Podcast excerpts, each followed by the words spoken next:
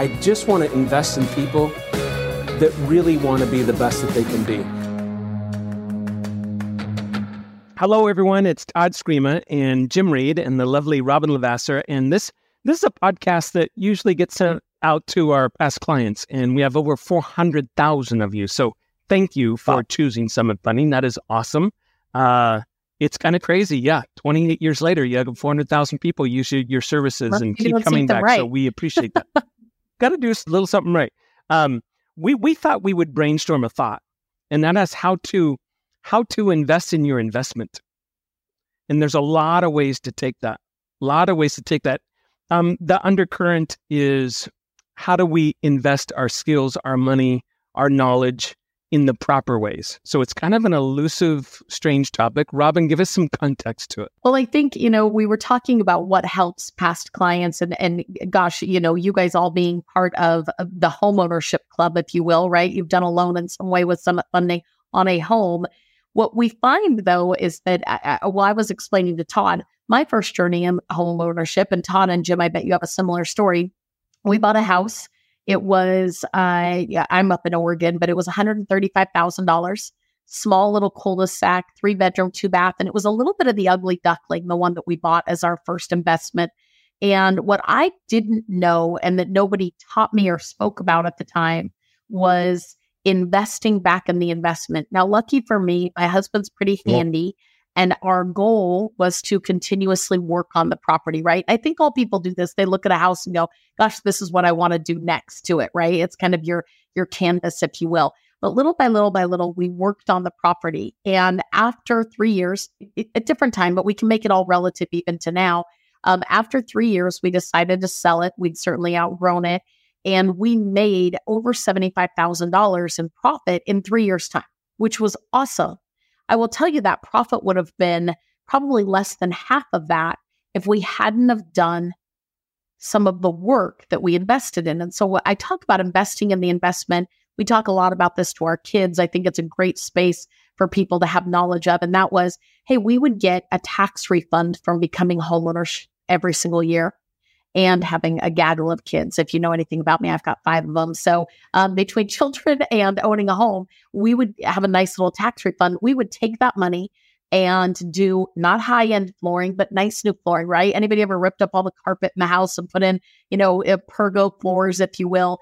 painting. Um, we didn't put granite in because we lived in a cul-de-sac as our first house that wasn't granite appropriate or necessary. We put in just a nice new Formica countertop, if you will. It cost, I, I actually remember this, under a hundred dollars for us to recountertop our kitchen with Formica at the time. Uh, little bits that we were able to reinvest back in the house, which then created our house being one of the nicest on the block and creating a great profit for our, us to go invest in our next home. I see, Todd, and I think you guys probably have it as well. People get into homeownership without realizing that even though it's going to grow naturally in equity, you also can play a part in creating more equity in your investment. And that's really what I thought the podcast could be about today is there's a way to invest in your investment to make it even more valuable if you're willing to do the work. And I would bet that Jimmy has a story where he's done some things yeah. around this as well. And can, yeah, but here's the problem. Here's the problem. I didn't agree with that at all. I did. And I'm like, here's the thing that I finally realized at 50 years old or so. Not only do you get the return on investment that you're talking about, but you get a quality of life that lifts up. So it's actually a double lift. It's not spent money. Like usually if you buy a boat, that's spent money. But if you add a porch, you get to live on the porch. You get to have more happiness at your home and it pays. Ooh, the double down investment. And I don't know how else to tell you that I was a dip, dip about that. I didn't even like I just don't want to spend, right? I don't want to spend. I don't want to spend. I don't want to spend. But if you are going to spend money on mm-hmm. something, something that can give you a higher quality of life and have a return on investment, hey, that makes a yeah. lot of sense to me. And why not do it at the like, place you that like you're spending the most time, right? You're spending all this time. Well, you like you like do you like to sit by, do you like to sit by the pool? hundred percent. Would you would you would you stay home more often if you had a pool? Well, check this out. What I was told is, yeah, no matter how big your pool, it's only about ten thousand dollars more on resale. And at, this is way back when you bought your home. This is the time frame I'm talking about. And pools were 20, 20,000 maybe. And I was going to live in my house seven more years. Well, at seven more years, it wasn't $10,000. It was 20 more for a pool. Every dollar I spent, and I got to live with a pool for 20 years. Like it's double. When you, when you reinvest in something you already have, as long as there's a return, there's a difference between luxury luxury items and depreciating items than there are appreciating items. And investing in your house or investing in the knowledge about something you're investing in, the time that it takes, those are things that return double. Whenever you can find something that has a double return, and I think that's good. Mm, that's a good concept. Well, I um, love it. How me, did you hear him about the double investment? Like, gosh, it's just, uh, it's such a nugget, Jimmy. I hadn't even thought of it that way. I'm like, you can make money, all these things, but to think like the enjoyment piece of it, air conditioning is a beautiful one, you guys. Air conditioning adds massive value to your yes. and you're super comfortable and get to enjoy it as well. But people shy away from it for the expense, and and yet there's a way to put it in there, and you're going to get that money back plus some very few purchases in life yes. allow for that to happen. The enjoyment and you get your money back plus some. Right. Here's another example. You got to join the club to go to the pool, right? Monthly. Or you can build a pool, it appreciates, and you don't have to pay the monthly. Right. Decrease in expense. Like, right. So, like, someone always told me invest in things that they'll only kick off monthly, but they also appreciate. Some things kick off monthly, some things appreciate, but when they do both, magic. That's what that's what smart people. Yeah, let me wrap up bow on this by saying this. Um, as we were sitting here talking, I w- w- the way I think about life is to constantly invest into four things, and and to put a metric around it would be like an hour a day. So I was coaching someone last week. I said, "Hey, get up an hour earlier," because she was saying, "I don't have time." to do that yep. investment. I said, get up an hour earlier. And we were talking about her professional skills. So that's one of the four is work on your professional skills. I don't care what that is, reading a book, getting coached, uh, learning how to do your profession in a much more valuable way so that you make more money. The second thing is invest in your kids.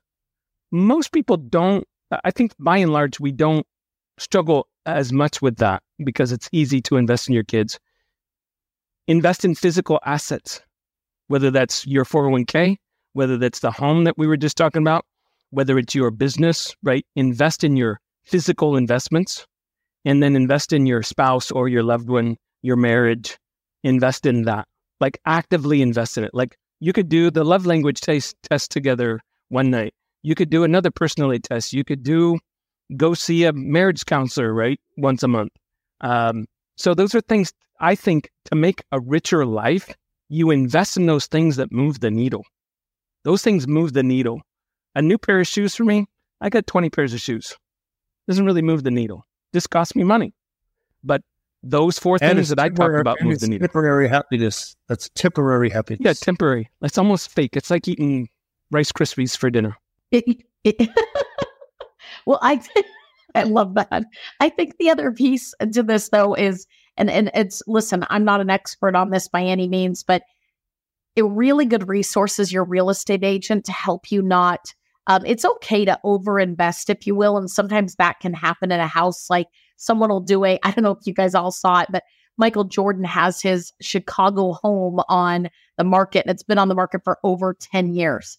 To be fair, everything in the home is branded 23 with Michael Jordan all over it. So he wanted that when he lived there. Now he's struggling selling it to anybody because it's a little bit of an overinvestment. It's very large, very big, everything. Just the upkeep, they said, was over a $100,000 a year. That's an extreme example. But I think sometimes people can overinvest. It would be like in our cul de sac. If we really wanted granite when we were in our 20s in that cul de sac house, we could have done it. We probably wouldn't have gotten our money back for it. And so there is a level of over investing that might be for the joy piece of it, like you said, Jim. But I would just uh, don't be afraid to utilize your real estate agent. Stay in that relationship with them. They'll help you make sure that you're keeping your home current and relevant without over investing or understanding your potential payback, if you will, for future sale.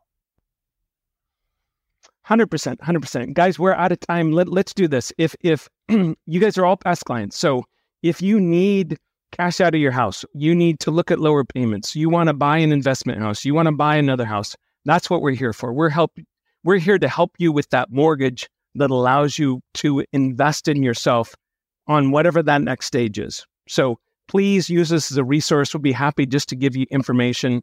And if you don't if you don't remember who your loan officer was let us know. We'll search it and, and get it to you and get their, their cell number to you so that you can call them.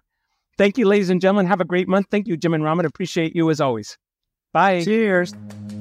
If you liked this episode of the Be Your Best series with Todd Scrima, make sure to register for new episode notifications at www.beyourbestseries.com.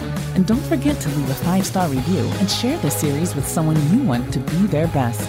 Send an email with any questions or comments to beyourbest at summitfunding.net.